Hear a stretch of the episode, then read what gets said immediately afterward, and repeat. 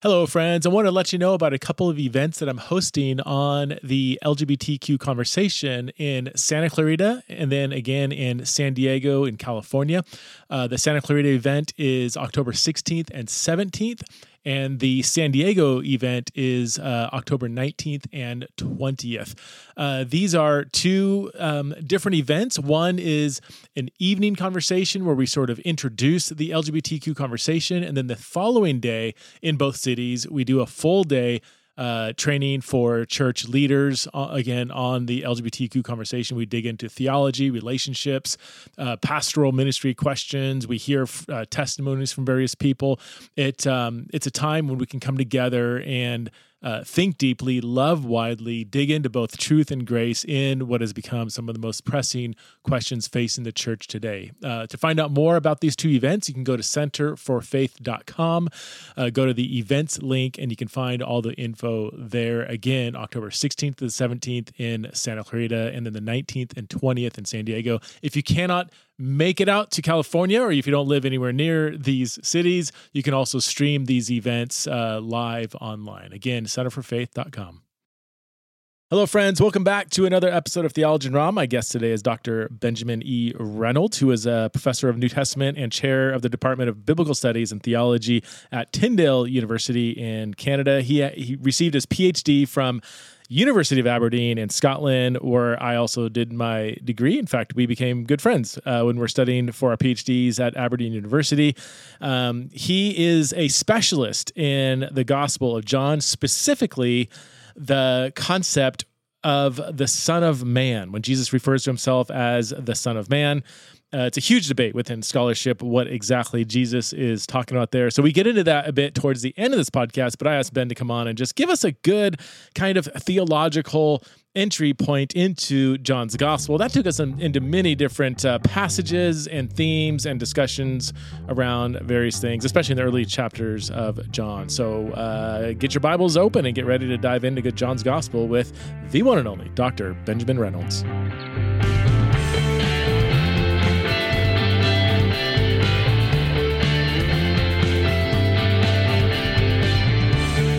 Ben, thanks so much for coming on Theology in the Raw. This is the first time I've had you on. I can't believe this is like almost insulting that uh, it's taking me this long to have you on. That's all right. It's great to be here, Preston. It's always it's always a pleasure to talk with you. So uh, Ben and I, we go all the way back to our Aberdeen days. We did our PhDs under. Um, we had the same advisor, Simon Gathercole, who's now at Cambridge, and uh, um, we were both studying New Testament, but uh, I was studying Paul, you were studying John, so we were basically in two different worlds. I know it's shocking for people to hear. Like you're both studying the new, not just the Bible, but like the New Testament, and our research didn't overlap at all. Like there was no like. no, the, I think what we had in common is we were, had a similar interest in Second Temple Judaism and its relationship to the New Testament. Um, and I, we we got together sometimes and we yeah. share papers back and forth with our other friend uh, Joey Dodson, and they, he was also a Pauline scholar. So sometimes yeah. they would get into these conversations. You guys, you guys are getting these conversations, and I would be so lost. I'd be like staring up into space, and you're in this Pauline detail. Like, uh, when are we gonna get back to John? Yeah, we used to get together. Uh, yeah, we, we called it PB and J. Preston, Ben, and Joey we get together at that little pub in that uh, underground, the illicit still. Do you remember that? It's not there oh, anymore. I was back there. Um, I was in Aberdeen last year, and and it doesn't. It's gone.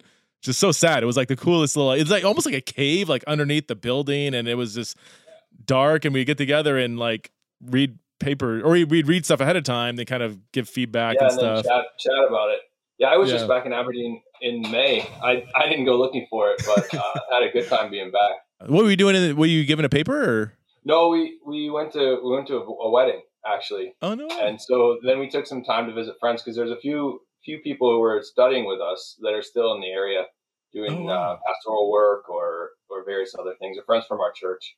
Oh, cool. So, Sweet. Well, let's talk about John. I, I wanted you to come on and and uh, yeah, walk us through John primarily because John is it's one of those books that I feel like you know when Christians are told to start reading the Bible, it's like well you start with John I don't John to me John's I used to do that, but after reading John's kind of complicated to me. I'm like, I don't know if I'd start there. Maybe start with like Mark or something or um but so, you know, John's is one of the more familiar books of the Bible the early Christians and yet having studied it on a PhD level, you've probably appreciated some of the complexity and stuff. So where I want to get is this whole theme of um apoc- apocalyptic and John. Most people, when they hear apocalyptic, they think Daniel, Revelation. They the average person typically doesn't think John, but that's kind of your primary world is seeing how apocalyptic thought is integrated in in John's work, if that's even the right way to put it. But uh, let's start with just let's let's go 101 first of all with John, and then we'll go 201, and we'll dive deeper into some of these themes related to apocalyptic and Son of Man. Yeah, that sounds great. I mean, there's that there's that classic phrase. It shows up in a number of places. I don't even remember who first said it, but the Gospel of John is shallow enough for a baby to walk in, but deep enough for an elephant to swim in. Huh. So that that sort of gets at that idea you were talking about. How oh yeah, this is good for a first person to read, uh, but then but then there's still so much more to learn about it but I do, I do think some people first get lost if they if they get into it. And if you think about it, it's sort of that that broad that that huge cosmological opening, right? Mm. In the beginning was the Word, and the Word was with God, and the Word was God. Uh, he was with God in the beginning, and that that just starts very different than than the other Gospels. You know, Mark and Matthew just sort of jump jump right into things in a way. Matthew has his genealogy Luke has this very literary sort of opening. Uh, Mark just cuts to the chase and says, "This is the good news about Jesus the Messiah." All right, let's get going. Uh, but John has this much longer entry, and and uh, the first part of John's Gospel, John one one to eighteen or one to seventeen, depending on how you want to measure that off, has traditionally been called the prolog mm-hmm. of John's Gospel, and that is a huge debated issue within scholarship these days about whether or not that is original. There are a number of scholars that have thought that that was added later, and the gospel more or less started with this is the testimony of John the Baptist in verse 19. There's no textual manuscripts that indicate that, but but that's been a, a Johannine scholarship idea that has has been around since uh, critical scholarship in the 19th century. Did Pete Williams? I thought he did. He kind of. Oh yeah. Put, he didn't put yeah, that Pete, to death, but he dealt it a significant blow by arguing that this is there's no evidence for this not being part of the original? Oh yeah, I, as far as I'm concerned, he he okay. he dealt a blow to to that view. Um, but I was at a conference last fall where I I brought Pete's work up and said, hey, because the whole conference was on the prologue. Oh, I wow. said, I don't know if we should really be thinking about it this way because of the way because Pete went into various manuscripts yeah. from the second, third, fourth century and showing that there's no paragraphing actually between 118 and 119 in the early manuscripts. Some of the earliest paragraphing you see is between five and six. Okay.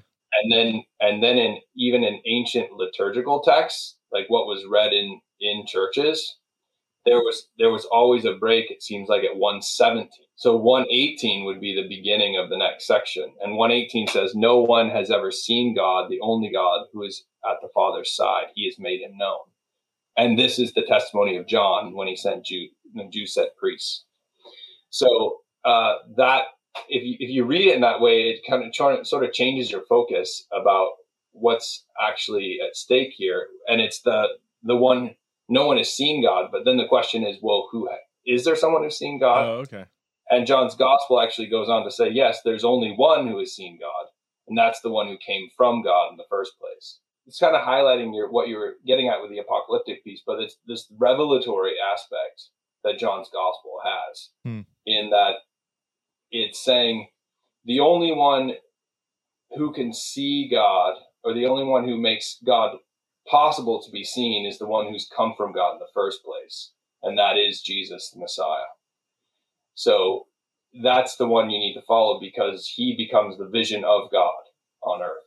Okay, so prologue, you're going to say part of the original. Not going to question that. Um, what what what's the theological function of the prologue? Like, how does this like why does John begin it this way? Well, you you've got um, well, see that that that's gets into some of my thinking about about John's relationship to the idea of revelation. I, I understand apocalyptic as revelatory things that are mm-hmm. revealed, because when, when you look at Daniel and Revelation are our, our two key texts that we think about when we think about apocalypses. Those are the only two apocalypses that are in the in the Bible.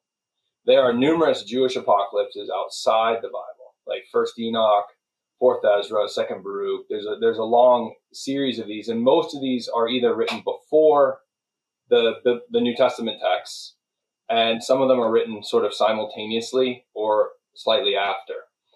And Revelation and, and Daniel, as I like to tell my students, if you read those two texts alongside these other texts, they're not that weird. If you if you read the Daniel and Revelation alongside other texts in the Bible, yeah, they're weird. But but when you see them against these other texts, like no, this is a fairly standard sort of genre of literature from this time period, in which things of heaven are revealed, angels, God, but then also some of what God plans to do, what's going to happen to the righteous and the wicked hmm. in the present and in the future. So those are things that that are happening. So in I think John has this relationship with with that sort of literature. And I argued in a recent book that I think there's a good possibility that the Gospel of John was written after Revelation. Oh.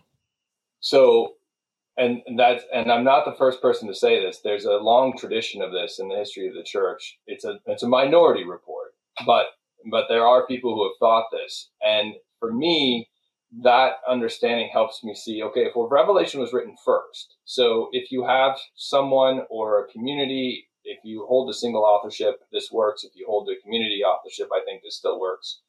If you if Revelation was written first and you see Jesus as this heavenly exalted figure, and then you rethink the life of Jesus on earth through that lens, John's gospel could be what you end up with. Wow. Hence, in the beginning was the Word, and the Word was with God, and the Word was God. And this here's the Lamb of God with John the Baptist saying this. But, well, the Lamb's already been revealed in heaven mm. at the throne, right? So there, there's these possibilities. It's not.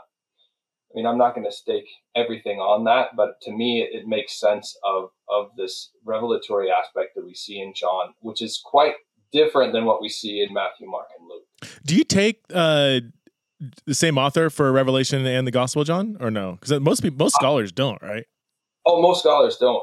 They they definitely do not. I, and and why I, why is that? Why? That's a lot. That's a whole other podcast. okay. well, uh, just, I, I think most people take it. keep it brief. Part of the reason is is one of the arguments is that they they've been associated just because the name John is associated with the text, and so you you do have the Gospel of John traditionally been associating with Ephesus, the book of Revelation with the Isle of Patmos. They're not too far away geographically in modern day Turkey. But how does a how does a fisherman from Galilee end up there writing these two texts as someone who's not necessarily le- a learned, educated person? Okay. Uh, so so that's some of the argument, and then you also you also have some testimony to two Johns or two tombs in Ephesus of a John figure. Oh, right. Right. And that goes back to Eusebius and even, um, uh, even uh, I'm going to get my names mixed up, but I think it was Dionysius also argued that the authorship in the second century, second or third century, argued that the authorship was different because the language is very different. So okay. Revelation's Greek is considered very rough right? Uh, in comparison to the Gospel of John, which isn't mm-hmm. necessarily like classical Greek by any means. Yeah. But there's a there's a difference of style, but there's also a difference of of type of literature, type of vocabulary. So why why do is it just why do people assume the same John Apostle John wrote both? Because there is some language with like logos and other images and stuff that you do see in John and and Revelation, right? Like as much as there's a different genre, different language. There's also a lot of similarities too, right? Or is that I haven't really thought through yeah, this too. There, yeah. there are a number of similarities. There's some shared vocabulary between okay. the two of them that only exists between these two texts in the New Testament. Um, similar sorts of themes, like the idea of eternal life, yeah. the idea of, of shepherding, uh, the use of Jesus, describing Jesus as lamb, even though in Revelation he's called the lamb, but in John he's called the Lamb of God, and that's only two times, whereas in Revelation it's 28 times Lamb. Uh, you also have Jesus called the Word in John's Gospel, and then the Word of God in okay. Revelation 19. So you have a number of similar sorts of themes. Some scholars would argue and just say, well, that's just general Christian theology that's appearing in both. I tend to think they're theologically connected. Okay. But um, there's some there's a study by Jörg Frey that goes into the details of how adjectives are used, how conjunctions are used, and and he argues that that that sort of wording, which is like a, a fingerprint in some ways on somebody's writing style, they're very different okay. in the way that they're used as far as spelling and, and other things too. So these small details are considered some of the difference, at least for, for Jörg Frey and, and for some others. Okay. And they're saying, well, you could come up with themes and but write, write about them differently. I don't know. I, I tend I mean, I tend to think that the the early tradition is much closer than we are to it.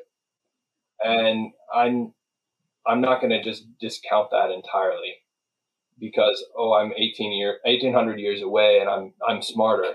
So I, I think we have to hold all those things together. And to me, it does make sense for single authorship, but that's a very rare opinion. And oh, so world. you so you do think same John wrote both? Yeah, I, I, am more willing to to take that view. Okay. Uh, to me, it sort of makes sense. I can see the arguments against it, but I'm willing to hold to it. You sound like such a scholar. I know. I, I'm my I'm like I'm back at a New Testament seminar. Well, I'm willing to take this view, but I'm not gonna. All right, let, us get back to the so so um some good arguments for same John writing both. You say there's a good case to be made that Revelation maybe was even written first and then the gospel after. Yeah. Let's get into the theological meat of John's gospel. Like, how does what makes John tick, if you will? Yeah, well, um, a lot of it i think is is again it's this revelation of jesus because and it's also the the signs he does john doesn't refer to miracles he refers to signs and um, i think that is a very important thing because of the emphasis also on witness on believing on seeing and and the signs become um, what Bultmann talked about as the visible words. So as, as Jesus is um, Jesus is the word, but his actions as signs become the visible action or visible reality of the word. And so these signs, they're they're not just miracles. He's not just doing amazing things, but the point of them is like any sign, the sign in itself is not important. So I was just on a hike last week with my kids. We get to the we get to the parking lot then there's a sign right at the start of the trail that says trailhead begins here, right? We don't really care about that sign. We care more about the trail, right? Okay. And where that trail is going to take us. And so the signs in John's gospel are like, are like a signpost that say they're telling us something about Jesus. They're pointing us to Jesus, who again is a, is representing who God the Father is. You have seven signs essentially, depending on how you count them. Um, and they're also they're different sorts of things. So the water to wine being the first one, which is a um, it's a nature miracle, right? Jesus is working with nature and he's changing something. He's not healing anybody. But then the second sign is, is the healing, the healing of the uh, the official son, also in Cana. But it's a it's a the the boy is sick, and so he's healed. But then in John five, you have the third sign where you have the lame person who's who is healed. So mm-hmm. again, it's a different sort of healing. And then in John six, you have uh, another ma- nature miracle with the um, the feeding of the five thousand. So you have the bread and the fish extended, and then the walking on water, which could be considered another nature miracle, and and then we have John 9, the healing of the blind man, and then the raising of Lazarus in chapter 11. So you have hmm. a sick person, lame person, blind person, someone who's died and been raised. You have three nature miracles water to wine, the bread and the fish, and then also the walking on water. They're each saying something about who Jesus is. And it's been argued before. You can see that there are Jesus talks a lot in John's gospel. That's another thing. It's pretty um, chatty, yeah. Yeah, if you, if you have a if you have like a, a red letter Bible, be, it's much more obvious. Like the the long spaces in which Jesus speaks. It's whereas if you compare that with Mark, he's just talking for a little short periods of time. Mm-hmm. Or you have Matthew's gospel where he's got these these longer discourses, but they're interspersed by multiple miracles. Here you almost have the signs interspersed with Jesus' teaching. And, and the teaching oftentimes is closely associated with the sign. Not always. Sometimes it's a little bit loosely connected. Some scholars have argued that they're all closely connected. But you do have, like, John 6 is a prime example of this connection between the feeding of the 5,000 and then the crowd that comes to follow him the next day where they want more food.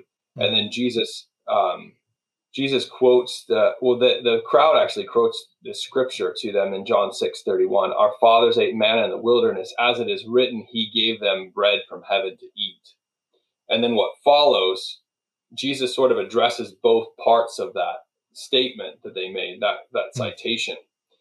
Uh, he he gave them, and then he argues that it's not that he is not Moses, but it's God. And it's not a past tense of gave, it's a present tense of give. He gives. The God gives, the Father gives. Uh, and then and then the, in the latter part he also deals with the the bread from heaven like its location from heaven not manna coming down but jesus as the bread coming down the sign then points to this reality of who he is and his coming from heaven and coming to the people Okay. So is it is there any real quick? Is there any significance with you said seven signs, three nature, four with people? Is there any significance why three with nature and why those three with nature, water to wine, uh, bread and fish, and walking on water? Um, or is it just these are the just yeah? Is there a logic to why those specific? Signs? Yeah, I usually people talk about the seven as being significant, right? Seven sure. as a number of completion, right? Especially as you see, seven is a significant number of revelation. Um, but then you have others that argue, well, what a, uh, what about the miraculous catch of fish in John twenty one? Mm. How does the resurrection itself count as a sign? And and then you you also have um, so in John two twenty three to twenty five, Jesus has already done the water to wine miracle the sign. And then he's gone to the temple at, uh, in Jerusalem at Passover, and he has he's done his action in the temple. And then it says in 20 verse 23, now when he was in Jerusalem at the Passover feast, many believed in his name when they saw the signs that he was doing. So at this point, Jesus only one sign's recorded, but there's a crowd following him because he's done multiple signs. Yeah, plural the signs. Yeah. So John, this is one of the things about John's gospel is that, and and all the gospels really is that they're presenting specific material to tell something about Jesus. So John has picked these signs for some reason, but I, I think, in my view, I just see them as different types of things that he did. You don't get multiple healings of blind people Okay. You don't get multiple lame healings, multiple resurrections. You've got one of each. And they're sort of progressive. But as far as the nature miracles are concerned, but all three of those, the water to wine, the feeding of the 5,000, and the walking on water, have been argued to make some connection to God in, in the scriptures mm-hmm. of Israel. Like wine is a symbol of of the new age uh, in some ways the coming of the Messiah and the prophets, right? The, the mountains will drip with sweet wine. So that is one way of understanding that as, as the first sign, here's the beginning of the Messianic age in a sense.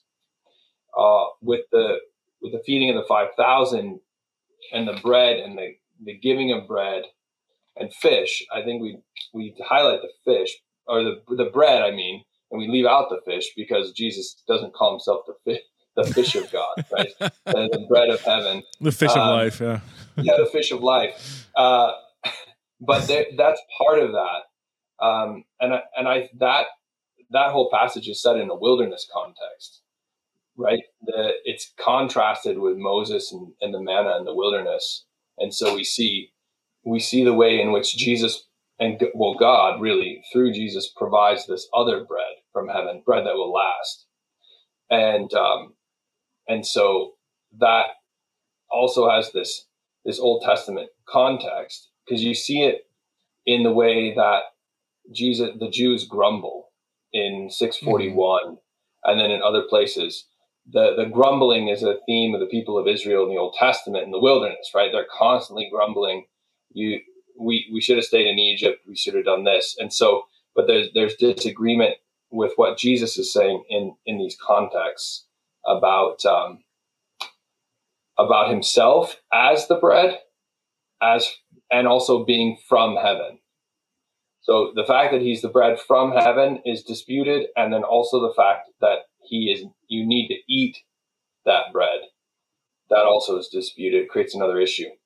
But I got a little sidetracked there because the other the other uh, the other sign, nature sign, is the walking on water right. which Catrin Williams and others have shown has this connection to the idea of some of the Psalms mm-hmm. that talk about the the Red Sea being divided and the people of Israel going across talk about God's footsteps on the water mm. in the in the preparation of that. And so some scholars uh, have seen that in Jesus walking on water, in some ways, it's a fulfillment or carrying on of this this walking of God or God's footsteps on the water uh, in the way that He redeemed His people from Egypt. And so here, Jesus it, it creates this. This is also something in John's gospel that's different from the synoptics in the way that Jesus is very closely associated with the Father. Right. I and the Father are one, right? Yeah. So the signs in some way point to that oneness at least like the walking on water is one of those. Okay. Uh, that, where, where, where Jesus is doing things that are credited to Yahweh in the Old Testament, basically. Correct. Exactly. Yeah. Okay. And and you see that too in the raising of Lazarus, mm. because in John five, Jesus Jesus talks about how he only does what the Father has shown him, and the and this is in five um, five twenty one. For as the Father raises the dead and gives them life, so also the Son gives life to whom he will. Oh, yeah. So the Son has the authority to give life because the Father has granted that to him. But he also has the authority to judge, which is, comes in the next line. The life and giving life and giving judgment are two aspects of, of the Lord that the scriptures of Israel talk about as being key key features of who God is. I got a question about the water and the wine one. That that one's always tripped me up yeah. because it seems like why? Like, it doesn't seem like a big deal. Like if I think like walking on water or feeding five thousand, I guess the men, right? Um, not including women and children, or or raising Lazarus from the dead, and then Andy turned water to wine. It's like, well, I I like a good glass of wine too. But I mean, like, what is? It just seems kind of like why why why that like and i know why okay so wine is there is there some kind of illusion with like it's at a wedding and the wedding is kind of looking forward to i don't know like revelation 19 kind of stuff you know the marriage supper of the lamb or is there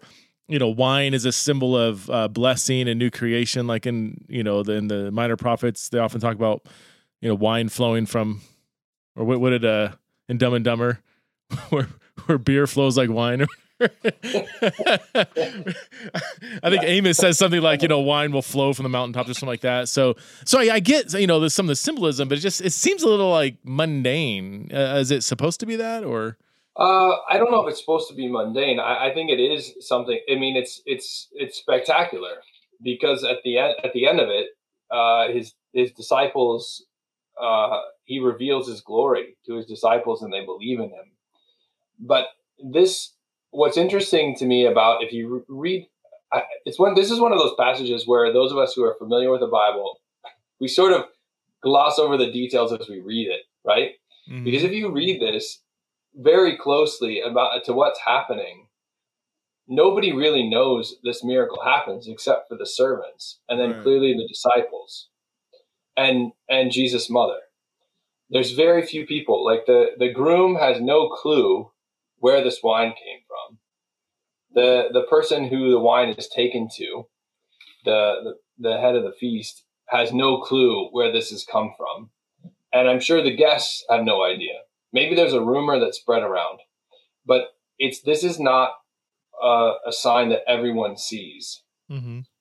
It's only for a few, but I I do think that the significance of the wedding, the celebratory aspect, and mm-hmm. the way that wine functions in, in the minor prophets, uh, in these descriptions of the age to come when God is going to redeem his people, I, I, think the wine is is indicative of that in in the way that it's starting out here at the beginning of Jesus' ministry. Because because the the text does say, right, this was the first of his signs. Right, right, right. Yeah. This is the first this is the the introduction to to what Jesus, who Jesus is going to be shown to be. However, in at the end of like the section right before this, Jesus is called numerous names, right? He's already been called the Word of God. John the Baptist refers to him as the Lamb of God. You have Andrew coming to Peter and saying, We found the Messiah. Philip going to Nathaniel saying, We have found the one of whom Moses and the prophets wrote. And then you also have Jesus himself at the end of uh, John 1 51, referring to himself as the Son of Man. Mm-hmm. So you have these multiple descriptions of who Jesus is by title or phrase, and then you have this first action. The wine is is I think this open opening celebratory revelatory aspect of, of who Jesus is. Why did he make so much wine? I mean, eat, so so each verse six six stone water jars holding 20 to 30 gallons each. That, that, so we're talking 150 to 180 gallons of wine. If there's like 150 people at the wedding, that's like a gallon per person. or is that is that is that intentional? Again, I'm, I'm trying to distinguish between right. somebody could say, well, that's just these are the facts of what happened. But we know, I mean, I, I just I'm always like, yeah, but John, there's many other facts you could read, but he's he's he's he's. I don't want to read too much into stuff, but I don't want to read not enough too. Like there's usually a point for every detail that's you know um, noted. So is it the abundance of God's new creation blessing, or that's a lot of wine? Like, yeah, it, I mean, part of it could be the abundance. There's also the fact that these weddings, these this was not just a six hour thing on a Saturday night, a reception on a Saturday night. These were week long oh, village okay. festivals, right? And and Jesus has come from outside the village so there's more people than just the villagers here in in the village so it's it's probably like a it's a regional party of these smaller towns probably coming together so whether or not this was early in that week long festival where every evening they would have a celebration to celebrate the wedding okay um, but it is it is a lot of wine which leads me to the the catch of fish at the end of john because there's a reference to 153 fish right which going there's been so many opinions as to whether that means something, right? Yeah. Uh, Augustine had his like he counted out like it means this, it represents this. Um, I personally just think that's a lot of fish. Okay. And if you have someone who's who's a fisherman, like there were 153 fish in the net. so there's there's no significance to the number other than that it's just a lot of fish. That's what I think. Yeah. But uh, there's plenty of people who've thought that there's some other sort of significance to it. But I think maybe for us, when we, when we think about industrial fishing, that's not very much. But if you're out with your rod and your that's your lure, yeah. that's a lot of fish, right? Even if yeah. you, even if you're dealing with you know nets like smaller nets that you're hand mm-hmm. tossing into the into the sea, mm-hmm. pulling up, I think that's still a lot of fish. Yeah, I remember Mark Denai, fellow PhD student of ours when we were there. Um, I still remember that. Now that you mentioned it, I still remember him saying, "This is this the passage of 153 fish is evidence that not every single number has some sort of symbolic meaning behind it because this one just kind of doesn't. It's just 153 fish. I, know I'm sure some people have argued that it does, right. but it's just these. Yeah, this is just a historical detail. Fish What's that? Forty-four fish would create right, right, right. Argument, right? 120 fish, or you know, yeah, yeah. 153 doesn't seem significant, other than it's a big catch. This episode is sponsored by Athletic Greens, now called AG1. AG1 is an incredible nutrition supplement. I've been taking it for over a year now, and I can truly notice the difference. I have more sustained energy throughout the day, I experience more mental clarity, and I can live with the peace of mind that my body is getting all the nutrients that it needs. Look, there's a lot of good, you know, nutrition supplements out there. There's all kinds of green powders and pills and shakes, and I've actually tried many of them, and some of them are quite good. Um, AG1, it's not the only one on the market that's good, but in my experience, having tried many of the other ones, AG1 is the best. It's packed with 75 high quality vitamins, minerals, and whole food sourced ingredients, which just saturates your body with the nutrition that it needs. Uh, AG1 supports your overall gut health, which is super important for your just your overall health. It helps with digestion, improves your immune system, and it actually tastes good. It's not, you know, too sweet, but has just enough flavor to make it go down easy. Like I actually look forward to drinking it in the morning. And that's what I do. I typically wake up and the first thing I do is I, I take my serving of AG1 right before my coffee. Or if I, you know, if I miss my early morning AG1 serving, I'll take it later in the in the morning, um, sometimes early afternoon. And if I'm feeling particularly run down or stressed out, or if I'm traveling or didn't sleep well, I sometimes take another serving in the late afternoon. So if you want to take ownership of your health, try AG1 and get a free one year supply of vitamin D and five free AG1 travel packs with your first purchase. Just go to drinkag1.com forward slash TITR. That's drinkag1.com forward slash TITR. Check it out. I, I do want to get to the Son of Man. Is there is there um because you, you you mentioned at the end of chapter one yeah, verse fifty. We we could come back to it because the the signs kind of end in in chapter eleven. Okay. And and that and it's Raymond Brown and others have said that the first part of the gospel is called the Book of Signs, and the last part's called the Book of Glory. Um, whether or not that's the best way of talking about it, but you only have the signs being talked about up until uh, up through 11, and then chapter 12 sort of serves as this conclusion to Jesus' public ministry. Okay. And then after that, into 13, you have the farewell discourse running from 13 to 17 with Jesus' prayer in John 17, where Jesus is speaking directly to his disciples. And and so that's that's some see that as like this inward turn to his internal group at that point. Uh, and so the signs have been public and they're doing what they should, that what they're intended to do, where some believe and some don't believe. You know, we have that phrase, seeing is believing, but that doesn't work in John's gospel. Not everyone who sees believes. And the gospel, of course, ends with the statement with Thomas, blessed are those who believe without seeing. So that there's that sense. And, and then you have the, the crucifixion and the resurrection events at the end of John. And the glory becomes a very key aspect of this that Jesus glorification, Jesus is glorified through his death and resurrection. That he is, there's another phrase we'll come back to It the Son of Man is the idea of lift, being lifted up. Um, and that, whether that's physical or whether that's metaphorical lifting up, hmm. both of them happen through the crucifixion I think it's more than the crucifixion. That's an ex- extended debate among Johannine scholars about what specifically that's referring to. Um, but it's clear that Jesus' crucifixion is part of it, at least. So his death is an exaltation. Okay. His death and resurrection are a glorification. So uh, there's a, a book by the English translation of uh, Jörg Frey's book. Uh, oh, I just trying to forget it. The glor- crucifixion of the glorified one or the glorified one, his point in the title is that Jesus, as the one who dies and is raised, is uh, is glorified. His glory is in the death, which is sort of antithetical not to traditional Christian thinking, but that if you think Luke sort of talks about the way of suffering, mm-hmm. he's on his way to suffer and die right? But John's gospel talks about his way to exaltation and glorification, hmm. which some which is is most likely drawing from Isaiah Isaiah 52, 13, which talks in the particularly in the Septuagint, in the Greek translation, the um, yeah, the book, by the way, is uh, the glory of the crucified one, Christology, theology, the and the Gospel of John. Yeah. yeah. So Isaiah 52, 13 says, "Behold, my servant shall act wisely and shall be high and lifted up and shall be exalted.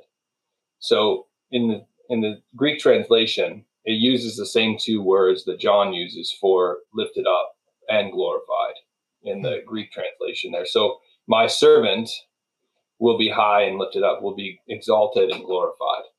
That seems to be where John is probably drawing some of that language from. So, so I'm trying to. So the difference between John and the synoptics, not not a contradictory difference, but one of maybe emphasis, is that John sees glory revealed through the crucifixion, not just like, say, the resurrection, whereas the other gospel writers would see crucifixion as suffering on the path to revealing his glory through resurrection. Is that, or how would you maybe word it more precisely? Yeah, that might be one way of saying it, but like um, Luke's gospel, for example, has been talked about as, as, uh, there's the point in Luke where Jesus sets his face to Jerusalem he, he sort of he leaves Galilee and he's on his way to Jerusalem, and there's this long travel narrative where he's moving the, the visit to Jericho with the with Zacchaeus, and then on his way to Jerusalem as he's healing people, and then he comes into Jerusalem.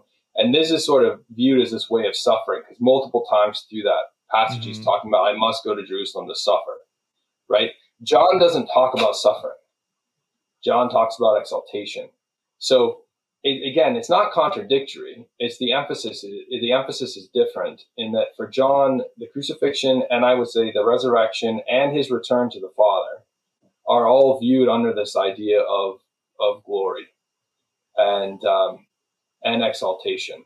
So the death itself then is not it's not viewed as this oh he's suffering at the hands of sinners and so forth. It's viewed as as this is this thing that has to happen to him that is a, a, glor- a an act of glorification by the Father. Hmm. Okay. Yeah. Is there is there a reason for that? I mean, it's, not, it's hard to get inside the mind of John, but why? Yeah. Yeah.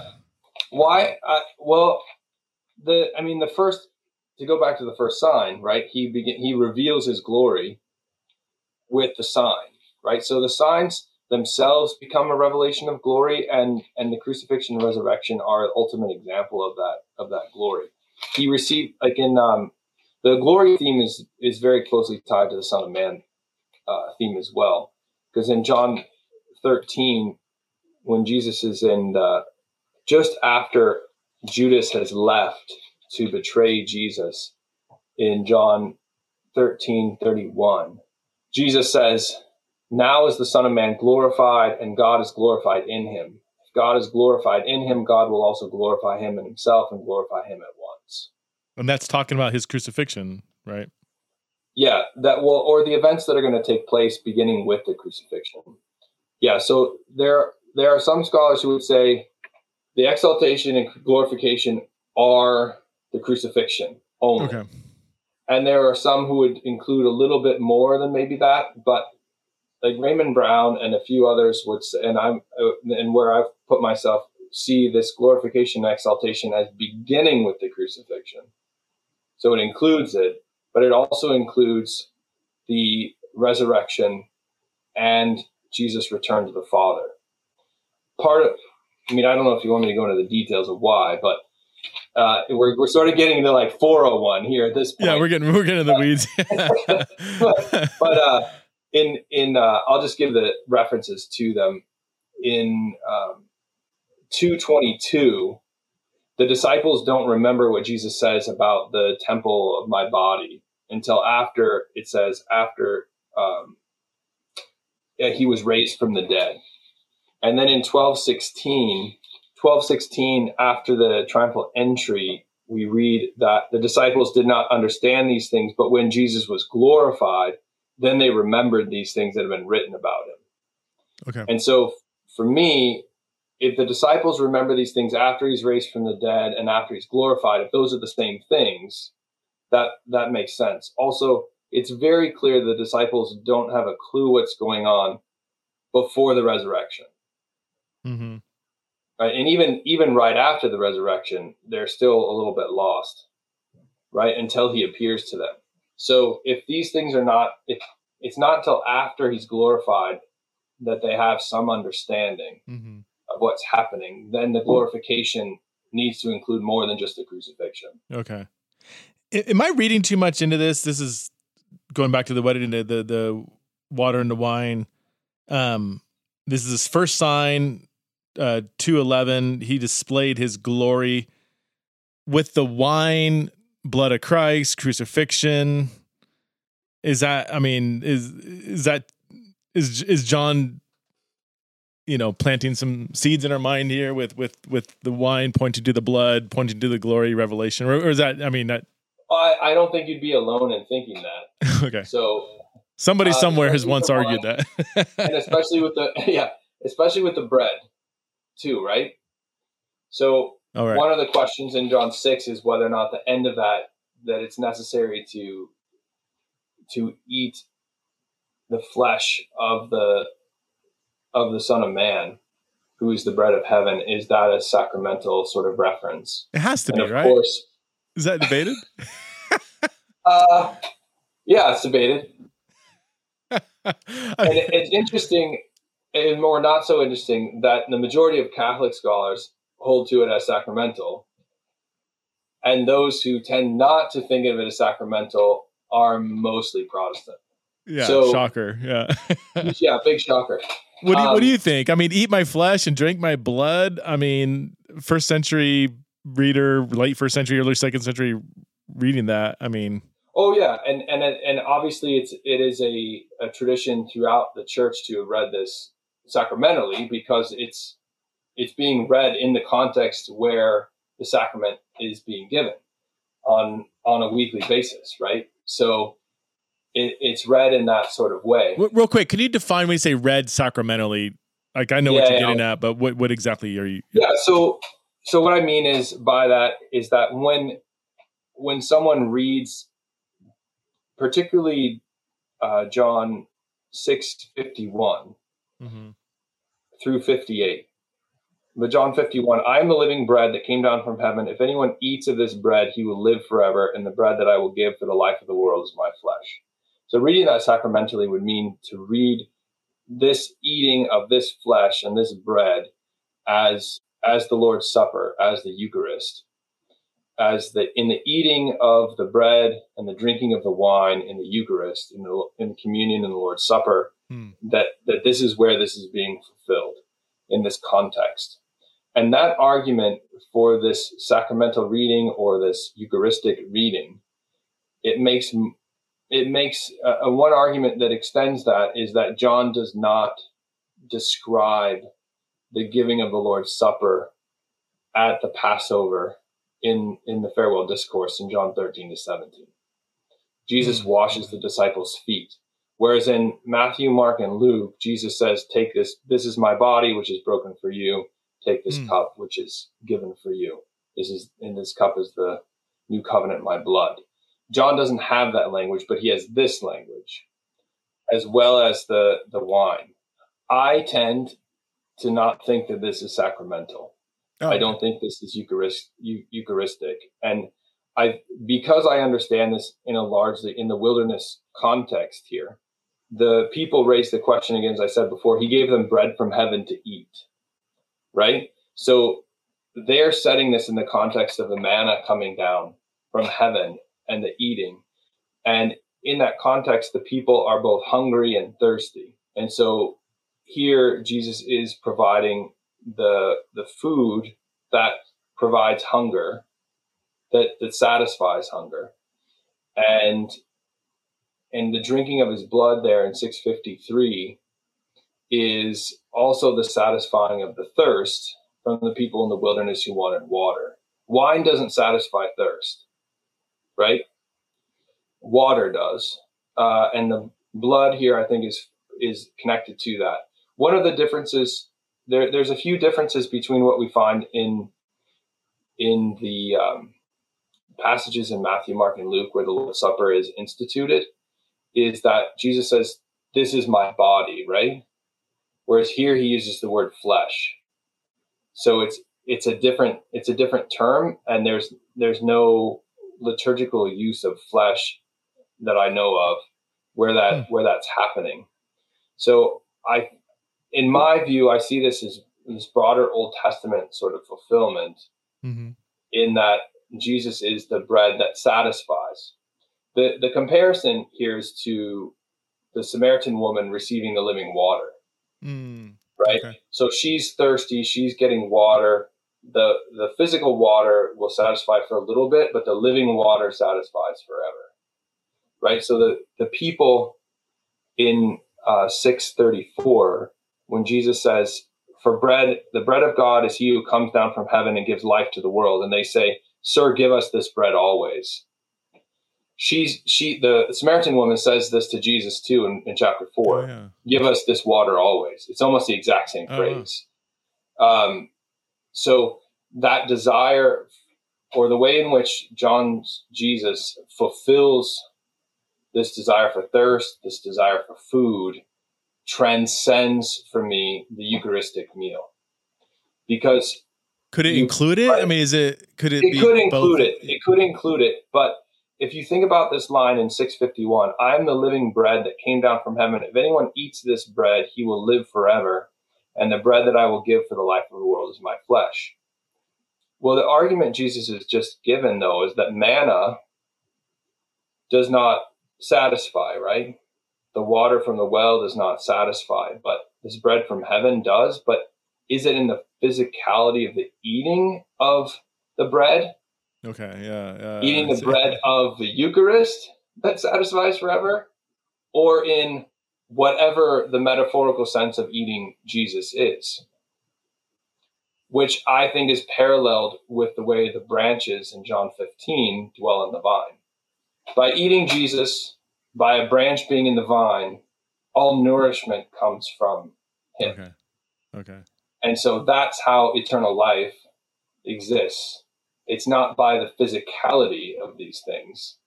Because Jesus will say in 663, it is the spirit who gives life, the flesh is of no avail.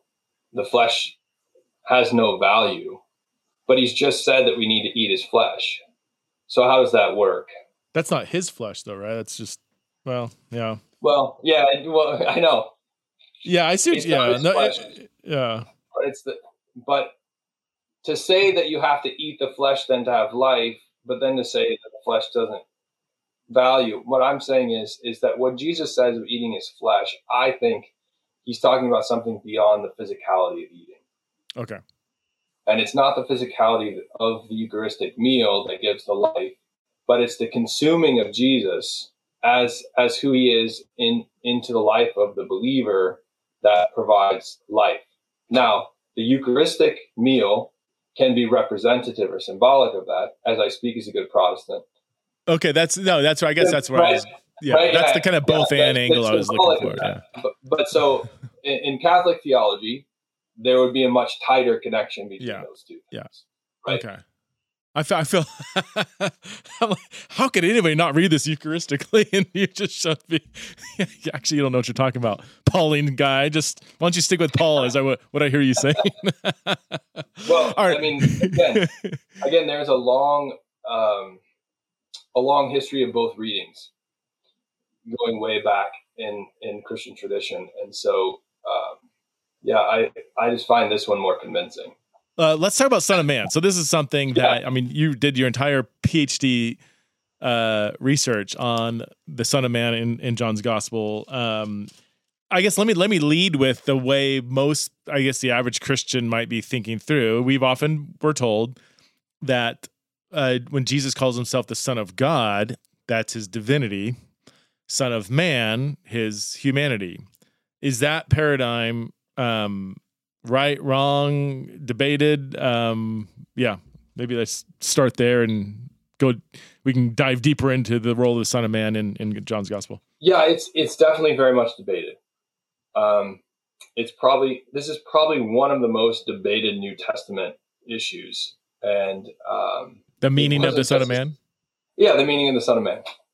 what exactly is that mean and and from i would say from the second century definitely the third century onward that division of son of man humanity son of god divinity was very much ingrained within within Christian oh really tradition. okay because i mean you think about it you never see any references to jesus being worshipped as the son of man right it's it's a it's a reference that disappears he's he's lord he's christ he's son of god but no no worship of Jesus as Son of Man, which again fits with a sort of idea. Well, if he was understood as a human being, then why would we worship him as a human being, but no as the as the divine figure, right? Mm-hmm. Um, now the the Son of Man issue is very complicated.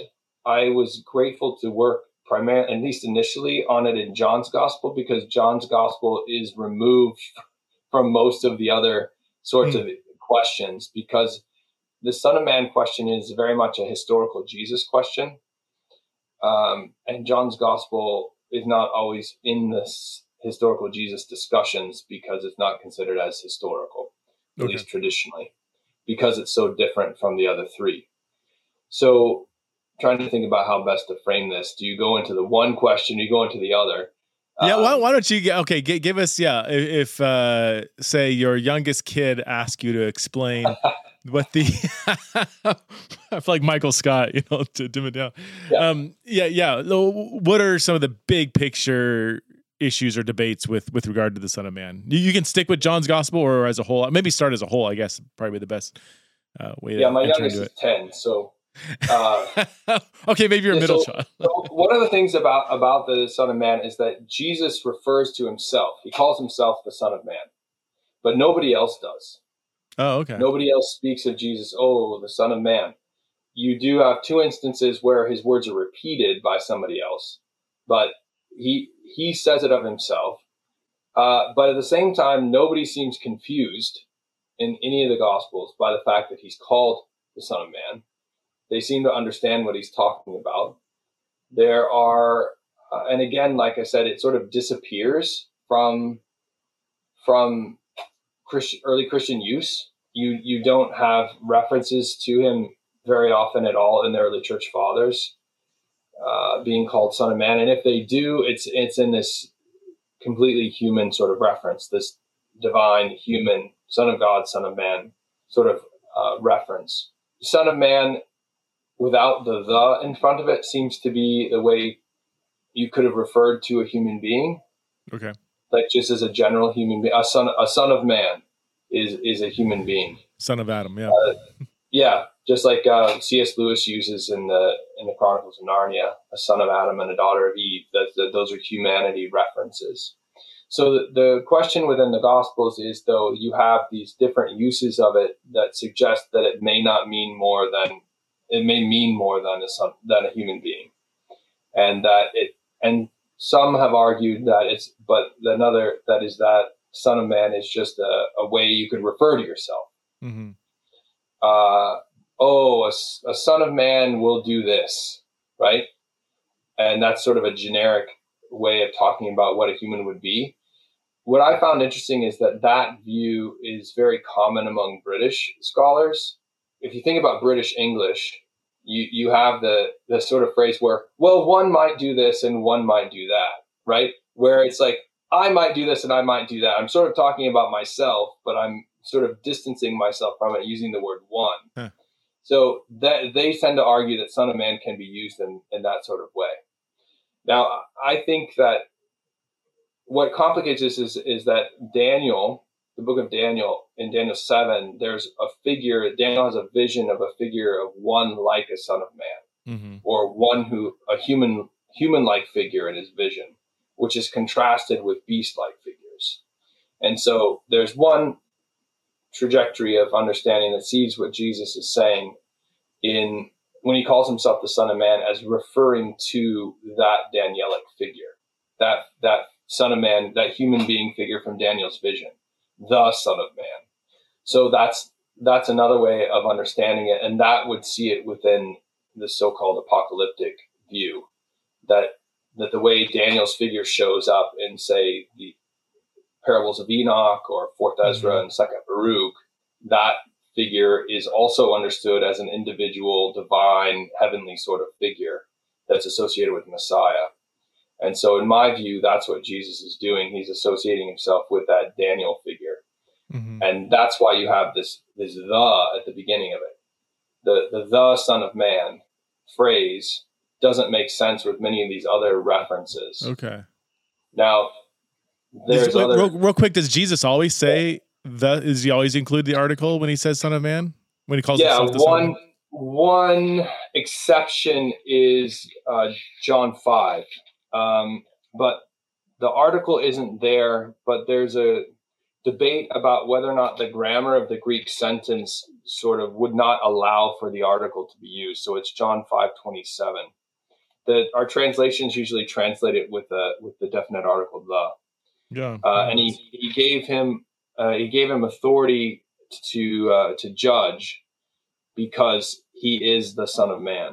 That seems that to was, be right out of Daniel seven, though. That's a whole judgment scene, oh, right? Oh yeah. And the there Father, the Ancient of Days, is giving authority to the Son of Man. I mean, that's that's contextually it seems whether the article's there or not to be thinking of Daniel seven. Oh yeah, and then when, if you include what happens in 5, 28, and twenty nine after this, do not marvel because the hour is coming, uh, in which everyone in the in the tombs will hear his voice, and and they will and those um, they will be coming out to uh, th- and those doing good to a resurrection of life, and those who mm. who have uh, practiced evil to a resurrection of judgment, and that is paralleling Daniel twelve too.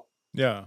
So right after, so there's this. I, I think there's this clear sort of Daniel context here. So the lack of the article may actually purposely be drawing to that. Um, so let, let me so, sum up real quick, just so uh, yeah. so um, son of man a son of man could referring to like human figure. The son of man seems to be a little different. Uh, seems to be linking back to Daniel seven. Daniel seven very clearly the son of man figure in that vision is an exalted divine figure. I mean, if all we had was Daniel 7, I don't know if we would have full-blown trinity stuff, but you would have this this the son of man who approaches the ancient of days and receives a kingdom is some kind of exalted figure.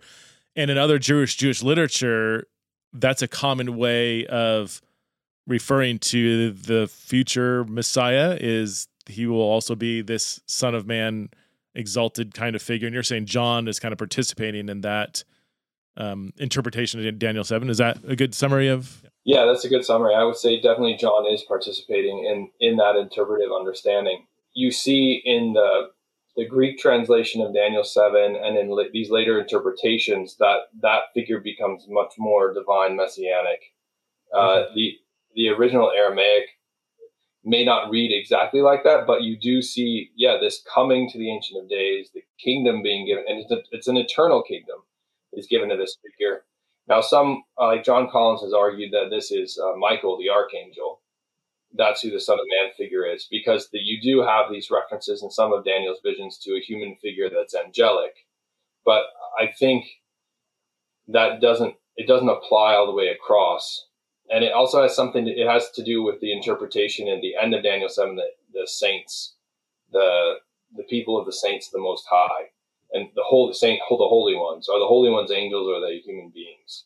Somebody just told me recently that Seventh Day Adventists believe that Michael the archangel was a pre-incarnate revelation of Jesus or something. I don't know if you've heard. Is that? But that's interesting. You said. No, I don't know that. Yeah, I don't know that.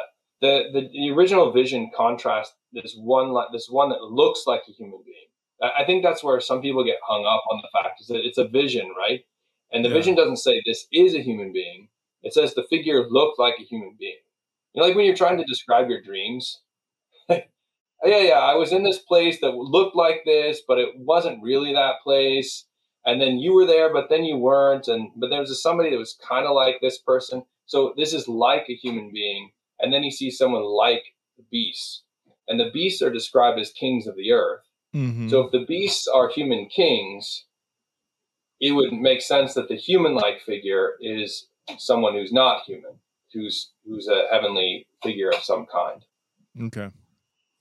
That seems to be the. I mean, I remember wrestling with you with this at, at Aberdeen 15 plus years ago, um, and it just seemed like a like it, it just seemed so clear to me. And maybe I'm biased. Maybe you know you convinced me so quickly, but um, yeah, I just it just seemed like it'd be a harder argument to make to say no. This this son of man figure and John is not drawing on Daniel seven. Um, is that Maurice Casey or my former colleague Maurice, or is there others? Yeah, yeah. That- uh, Casey, Casey and others like uh, and Larry Hurtado, um, and um, oh, you're going against Richard Bauckham.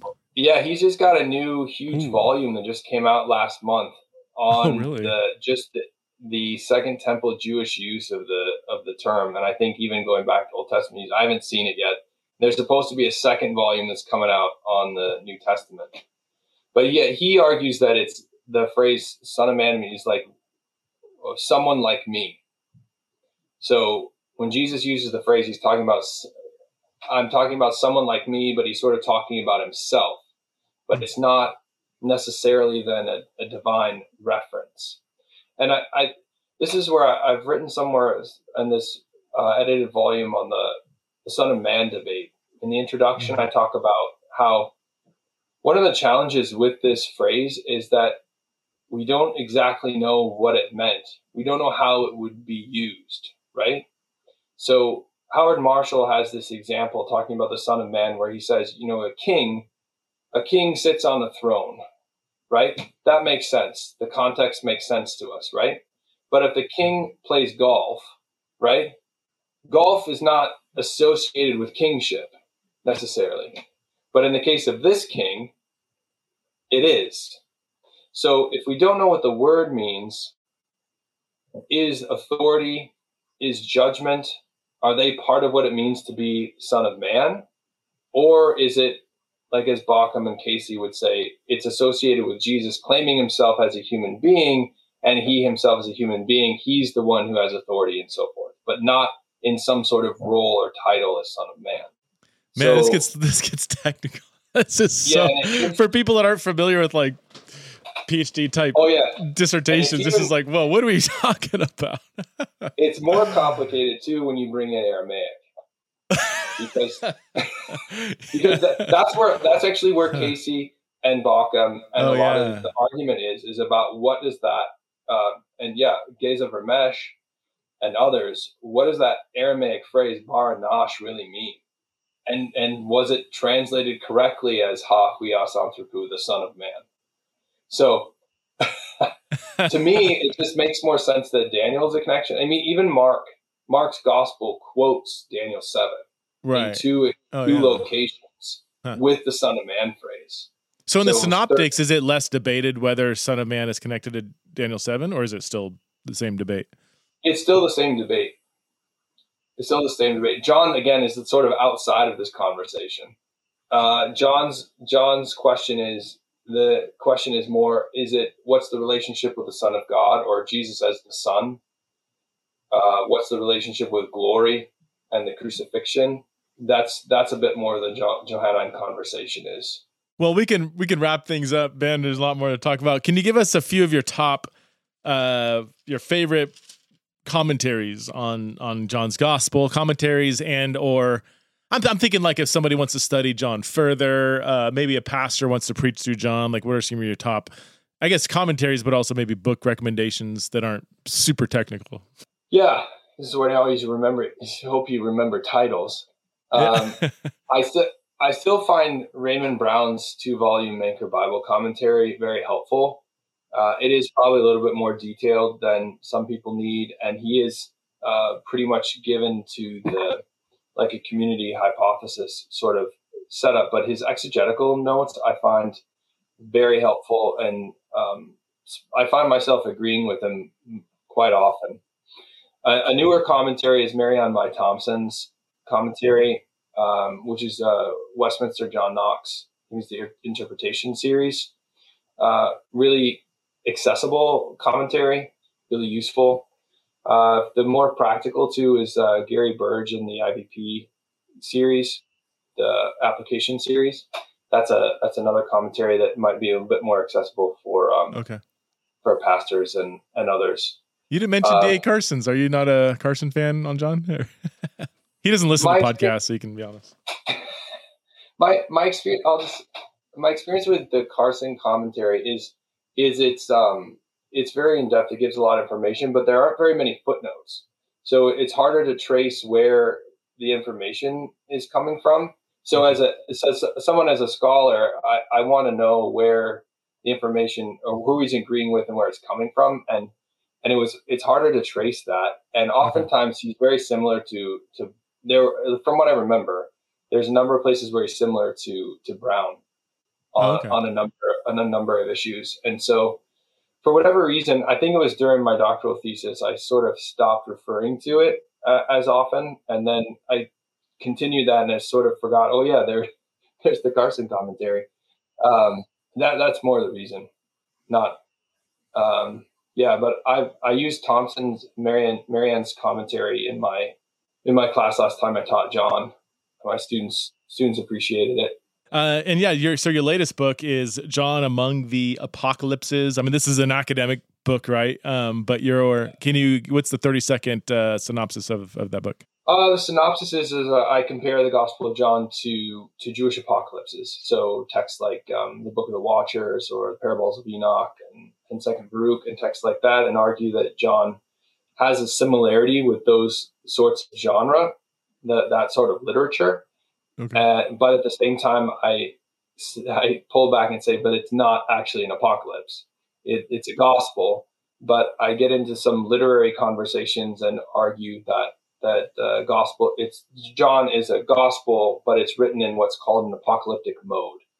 Oh, so oh, okay. one of the examples that's always given in, in these literary conversations is that um, Jane Austen's book Emma is a comic novel, so John's gospel, I argue, is an apocalyptic gospel in the sense okay. that it's written as a, as a revelatory gospel in the way that it's framed and so forth. Okay. So, and then the yeah. last, the last chapter in the book, I talk about uh, John's relationship with revelation. Because I, as I kept talking to people and saying, "Oh, I'm arguing John's apocalyptic gospel," and their first question was, "Well, what about Revelation?" Yeah, about yeah. Revelation? like, oh, I guess I'm gonna have to deal with it. so, uh, so that's what I'm. Yeah, that that again, that came out in 2020. I'm working on a, a guide to Second Temple Judaism right now for for students. Oh, right on. Yeah. Yeah. Is that with Continuum or what's the they do? No, it's, um, it's with Baker. Oh, cool. Baker Great.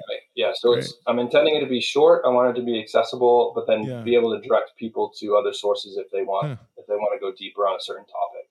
That was a book I was wanting to write out of my PhD and then just fell into other things. So and now I don't know anything about Second Temple Judaism anymore. well, my, let's just say my yeah. knowledge is rusty. yeah. yeah, and, and it keep the field keeps changing. Does it?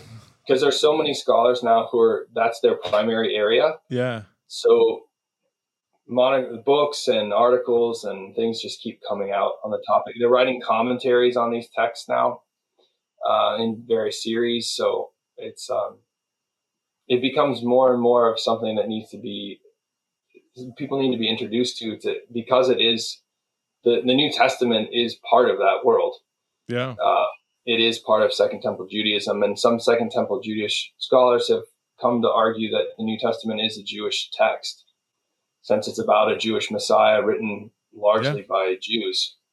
That that it needs to be thought about in that way, and so it, I think that the time period and the literature of the time period become very important for us for uh, for understanding biblical texts. So rather than reading the Second Temple Jewish literature as a background to the New Testament, read the New Testament as part of this group of Jewish texts. You know, wrestling exactly. with yeah. Well, uh, Ben, thanks so much for being on Theology and Raw. I, I enjoyed this. I hope uh, people are able to uh, hang with some of the scholarly uh, uh, yeah, sorry about that. Into... No, not at all. No, no. My my uh, I am uh, constantly blown away at how widely read a good chunk of my audience is. I mean, they um yeah um so yeah, I think I think uh, uh some some might have struggled, but I think a lot appreciated the depth. So appreciate you, bro. And uh, let's uh, are you going to be in San Antonio this fall? I will be. Yeah. All right. That's the plan. I will try yeah, to. We got a, John John and John within Judaism session on uh, Monday uh, Monday afternoon. All oh, right, on. Everyone's around still on Monday. awesome. All right. Well, thanks for being on the, thanks for being on the show, bro. All right. Yeah, it's great to be here. Thanks so much.